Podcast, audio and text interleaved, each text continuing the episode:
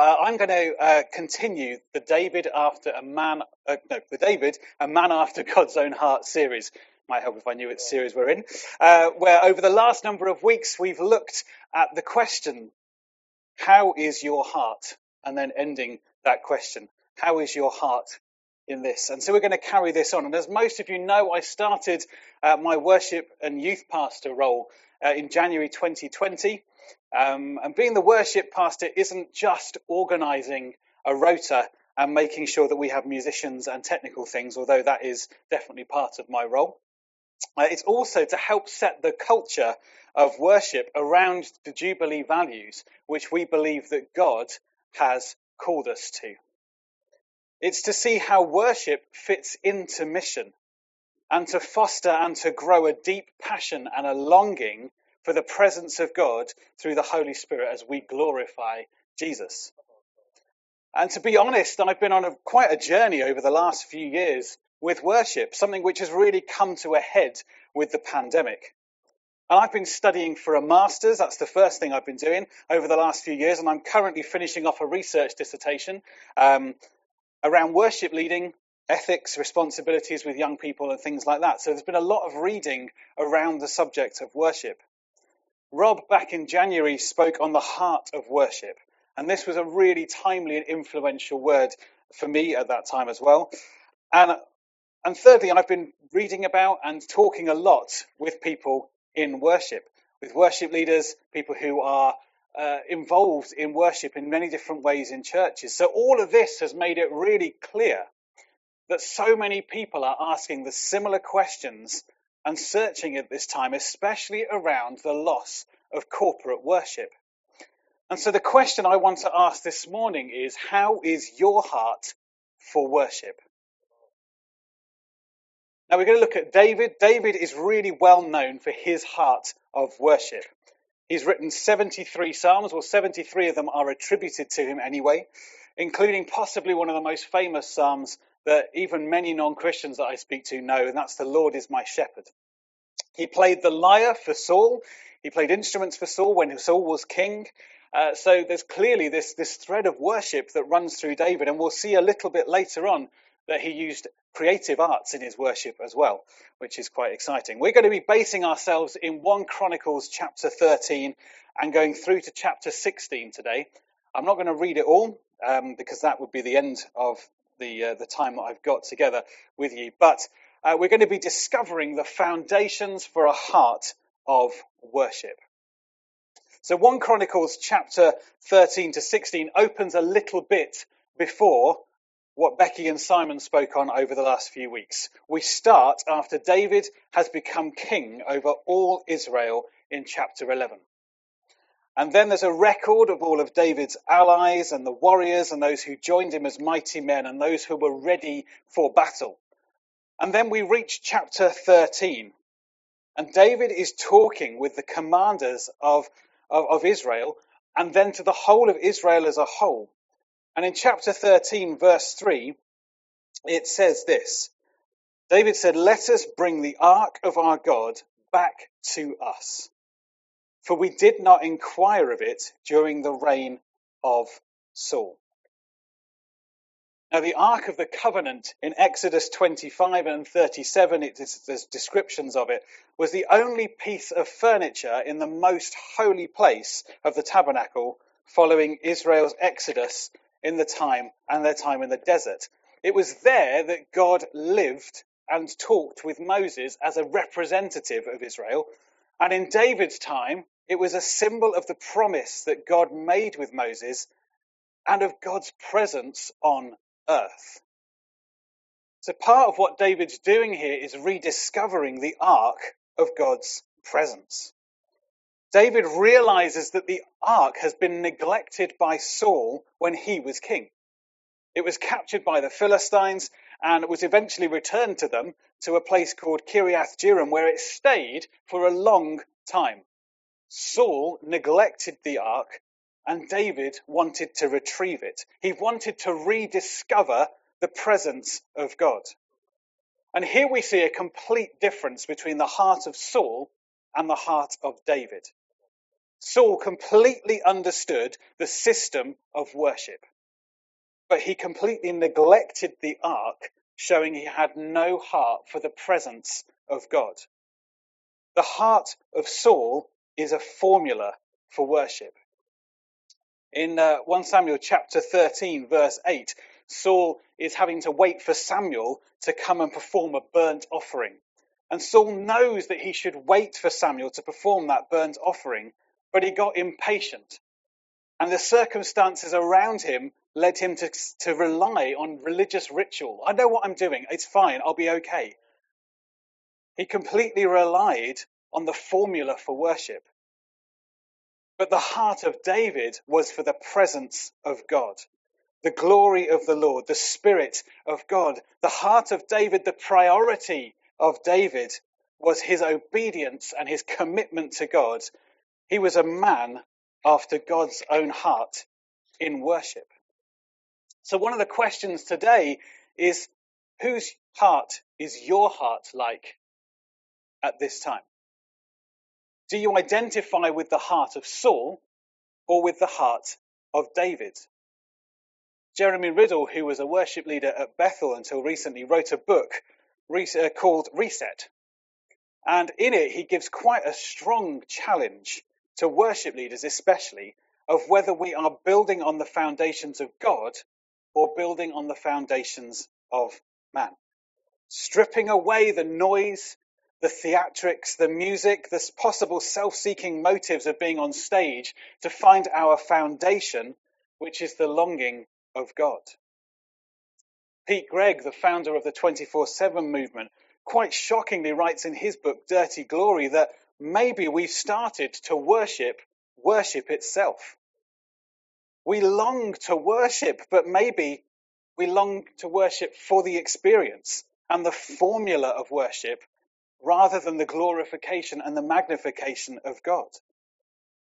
Often creating a pedestal, maybe, that we put music and worship leaders on. And all of this asks a further question, well, what's our heart's motivation to gather? Is it a heart of Saul? To get back to the formula of worship, the way it makes us feel, the joyful encounter of, oh, it's just so good when you leave a worship session? Or is it the heart of David, a longing to get back to the presence of God, to see beyond the formula of worship and rediscover the foundation for a heart of worship? Now, don't get me wrong, I just long to worship. Everything inside me today wanted to tear off my face mask and sing as loudly as I could. I want to see his glory and his presence with other people in a way that is together. Actually singing with a corporate response together. It was so great the other week. We got the worship team in here and we just sang together. 6 of us at a time just singing. And it was just wonderful to do. And I cannot wait. I love the music. I love the way we sing. But the heart of David is one after the presence of God, one after the heart of God. It is the presence of God in our lives through Jesus, and it's not the formula or the practice of worship which should be our foundation. Presence, not practice. An obedience to following after God. His plans, his work in our life, and not just the ritual and the formula of praise. It's all about priorities. David's priority was the presence of God at the center. And we need presence, not formula. Now, David's first attempt to recover the ark did not go very well. He popped it on a cart and they wheeled it away. And then in chapter 13, verse 9, we see that the ark, the ox who were pulling the ark stumbled, and poor Uzzah reached out, popped his hand on the ark to stop it from falling, and was struck down dead. Now, Ruth threw a curveball in the office to me the other day and said, what would happen if he didn't put out his hand and the ark fell on the floor? And that took me off into a whole new realm, but I just thought, oh gosh, let's not even go there. But it seems a bit of a strange thing to happen, that Uzzah was to put out his hand, stop the ark from falling, and ended up not in a particularly great position. But David does unpack this for us, which is really helpful. And I think at this moment we see that David had the right motive, but he had the wrong plan. He wanted the presence of God at the center, but had the wrong plan of how to do it. You fast forward to chapter 15, verse 2, David starts talking a bit about what happened. Chapter 15, verse 2, David said, "No one but the Levites may carry the ark of God, because the Lord chose them to carry the ark of the Lord and to minister before him forever." We see that the Levites were supposed to carry the ark. It was supposed to be on poles. It was supposed to be carried properly. There was a right motive, but a wrong plan. So what exactly did David do wrong? Well, back a bit in chapter 14, we see that David is being attacked by the Philistines. And several times David stops and inquires of the Lord. He consults God on the plan. And when it comes to moving the ark in chapter 15 and verse 13, David then says, "It was because you, the Levites, did not bring it up the first time that the Lord broke out in anger against us. We did not inquire of him how to do it in the prescribed way." David made a mistake in his plan, was to not consult God. He'd done it a chapter beforehand, but then he'd forgotten to do it. In his quest to recover the furniture of God's presence, he completely forgot to ask the person of God how he should do it. Now, we don't have temple rituals, thankfully, or an exact method to enable God's presence to come. It's not because we do something that God's presence is here. Jesus reminds us in Matthew 18:20 that where two or three are gathered in my name, there I am. In fact, to continue the narrative through the Chronicles chapters, chapter 13 and 14, when the ark couldn't be returned to Jerusalem, it was taken to the house of Obed-Edom, where it stayed for 3 months. It says there that the Lord blessed the house of Obed-Edom and everything he had. The blessings of God followed the presence of God. Obed-Edom didn't have to do anything. He was just in his house, and he was blessed by having the ark there. Oh, what would it be like to have that moment, the constant presence of the living God with us all the time? Oh, wait, we do. We don't need an ark or a temple. We are the temple of the Holy Spirit. Those who know God have been filled with the Holy Spirit. God is with us anyway. There's no ritual formula. However, I think there is something we can learn from David's mistake on focusing on the furniture of God's presence. You see, David's priority and heart was right. I want the presence of God. But his focus was still on the packaging, on the furniture. Once David realized that he needed to speak to God and understand that it wasn't just about bringing the furniture of God's presence back out of Jerusalem, his sacrifice was clear. In chapter 15, 14 and 15, it says this, "So the priests and the Levites consecrated themselves in order to bring the ark of the Lord, the God of Israel. And then the Levites carried the ark of God with the poles on their shoulders as Moses had commanded." It was probably so much easier to carry the ark on a cart.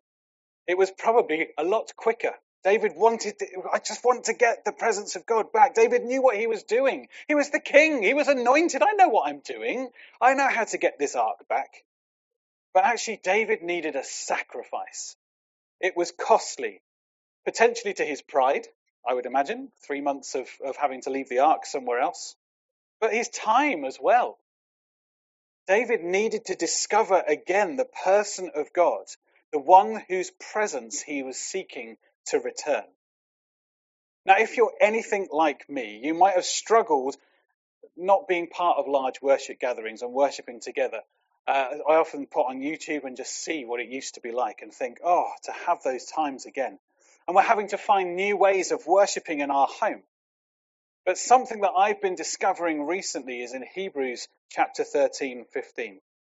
It says, "Through Jesus, therefore, let us continually offer to God a sacrifice of praise, the fruit of lips that openly profess his name." You see, offering a sacrifice of praise is actually quite easy when things are going really well. And they're right.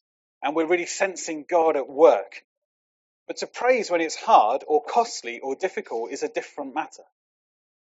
When I first felt God leading me to calling me to lead people in worship, I remember shutting myself in my room with an old guitar of my mum's and just worshipping Jesus with a Soul Survivor songbook of chords, playing Come Now is the Time to Worship over and over again, trying to miss out the B minor because I couldn't play it because it was too hard, and seeking God through giving him glory. It was time costly. It was a sacrifice. It was probably really costly to my parents as well downstairs. But even now, Rob encourages me to get over here during the week and just sing and worship. It's costly. It's sacrificial. I've got other things to do. But where's the priority in wanting to chase after the presence of God? Like David, I could just rely on my gifting and my passion. I know I can do. I know what I'm doing. I know how to do it. And this is something I've been looking at in my dissertation. I know how to do it. I know what I'm doing. The foundation of God's presence can get clouded by the furniture of where God's presence is found. And that, in my case, sometimes can be me. It can be you. It can be, I know what I'm doing. I know how to do this. It's all okay. The foundation for a heart of worship requires sacrifice. To find a deeper friendship with God and then a total reliance on him. The foundation for the heart of God is about sacrifice, not external reliance. In Luke chapter 7, verse 36, you see the woman with the alabaster jar. I won't read the story now, but this lady walks into the house where Jesus is, which is full of religious men. At the time, that would have been improper in its own way. But she was described in the Bible as a woman who not to be associated with. She was a woman who was a sinner. And she came and she emptied an expensive jar of ointment and wept and kissed the feet of Jesus in worship. There was no popularity being sought there. She wasn't going to gain any brownie points at all from doing that, from anyone gathered there. In fact, she really didn't earn any brownie points from them. But her desire was not for the formula of worship. It wasn't for the furniture. It wasn't for the packaging of where Jesus and how his presence could be found and where he was. She wanted to get at his feet and encounter him, to be close to him. Her sacrifice to do this was incredible. She would not have known what she was going to face when she walked into that room, but she was so desperate to get there, she needed to be at the feet of Jesus. We see a further sacrifice from David a little bit later on, when actually the ark does arrive in Jerusalem. Chapter 15 and verse 25 has this wonderful explanation of what happens when they walk into Jerusalem with the ark. The sound must have been incredible. The sound today from the trombone was incredible enough. But shouts, ram's horns, trumpets, cymbals, lyres, harps, a crowd shouting. There was a choir master who was there to lead the choir. And then David dancing and, in some translations, leaping around. The roots for those words are in whirling, whirling and bounding. Just seeing this man just whirling and bounding around the Ark of the Covenant, just another demonstration of a sacrifice of praise, so much so that Saul's daughter, David's wife, despised him.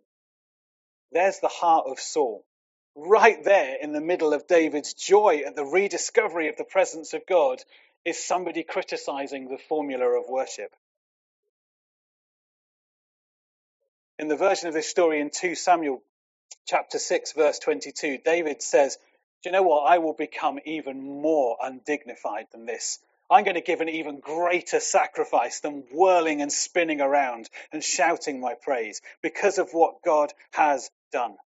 The presence is returning, the ark is coming back, and God is in his rightful place. And there's a sacrifice that I need to bring to that. Now, you might not be able to sing a note. I know some people who can't. You might be missing corporate worship so much and have found worship so hard at home. You might find an outward expression of worship really uncomfortable.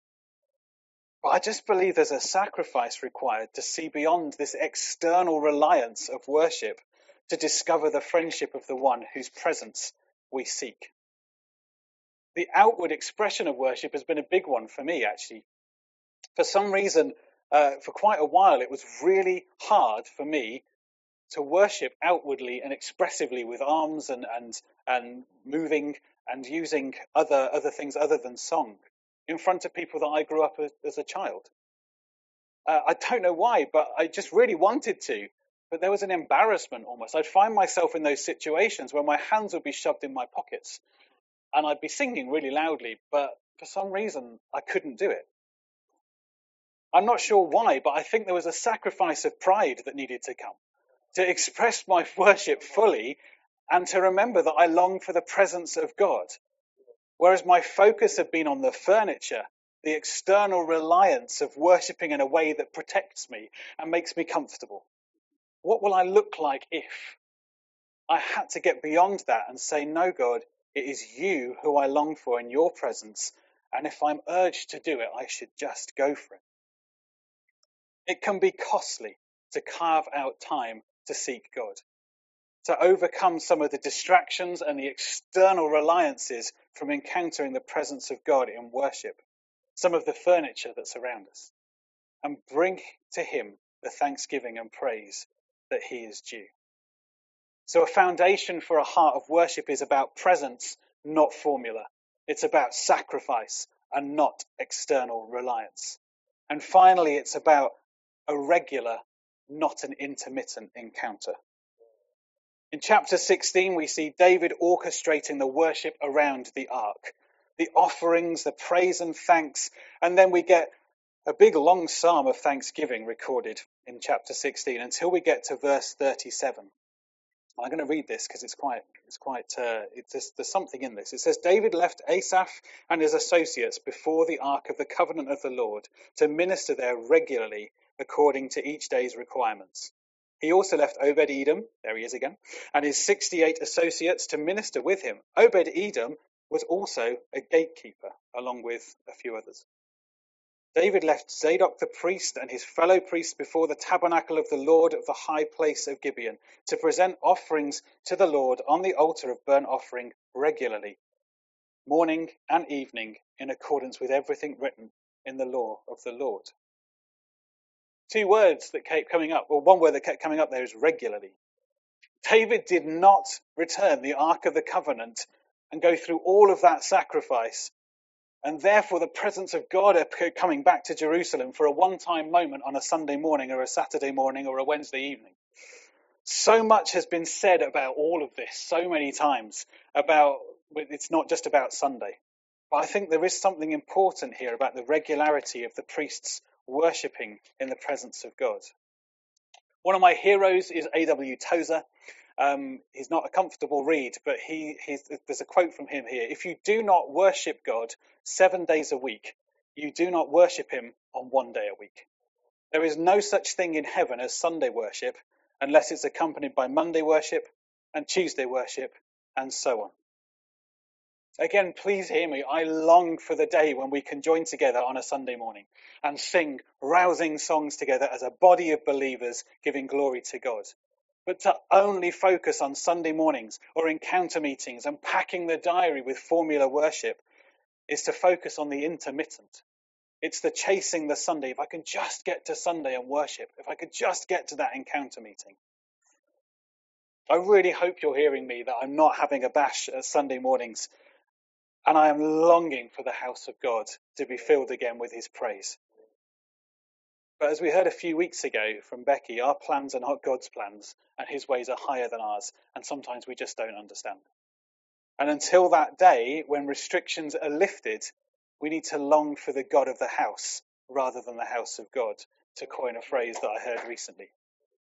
And that longing is a regular longing to worship God and draw close to him. Regular, not intermittent encounters. So as I said at the beginning, I've been so challenged recently in this season of the pandemic. And I've come back to a word that many years ago, a world-renowned prophet, Kerry Southey, gave to me. It was a word that said that I would have my own individual sound. I've realized I was going to print this word out and I've completely forgotten to do it. So I'm just going to go and grab my phone because it's on there. Hang on a second. I want to prophesy this word basically over Jubilee because I feel like God is leading me to do that.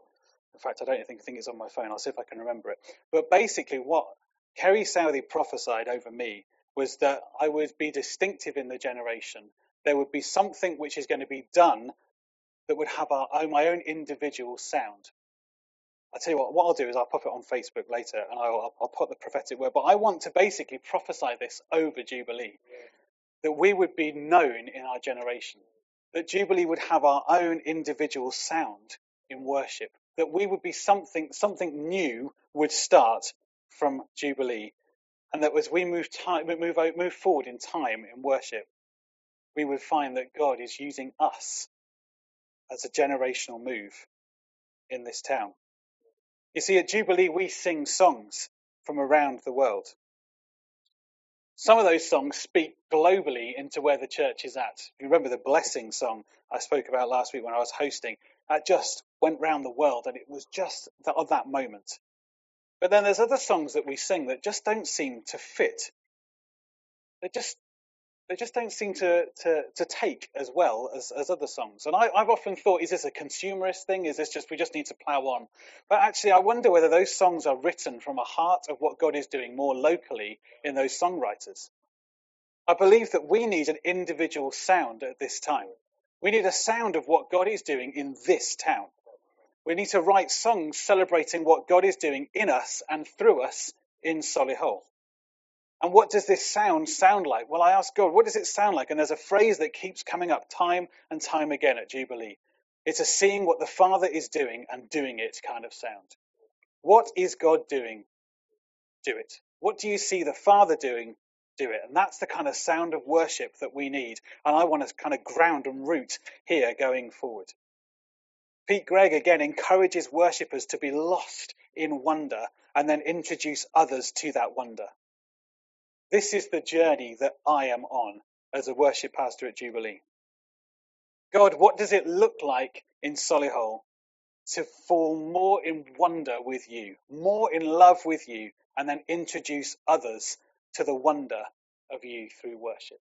What does it look like in Solihull to do that? So how is your heart for worship? I think the foundations for a heart of worship that we've looked at can be summarized with 3 F's, just to help us remember. And it's a good pattern. Formula. Saul's heart longed for formula and David's heart longed for a presence of God. A foundation for a heart of worship is about presence and not about formula. The furniture. David's mistake was to focus on the external reliance or the packaging of the presence of God, and forgot to talk to the one whose presence he was seeking after. There were sacrifices that David had to make in order to get to know the person of God in worship. You see, Jago House is not the place where we can encounter God's presence. You and I are not the place that we can be relied on. We're not the ones who can be relied on to provide an encounter with God's presence. It's not because I'm here that God's presence is here, or you're here.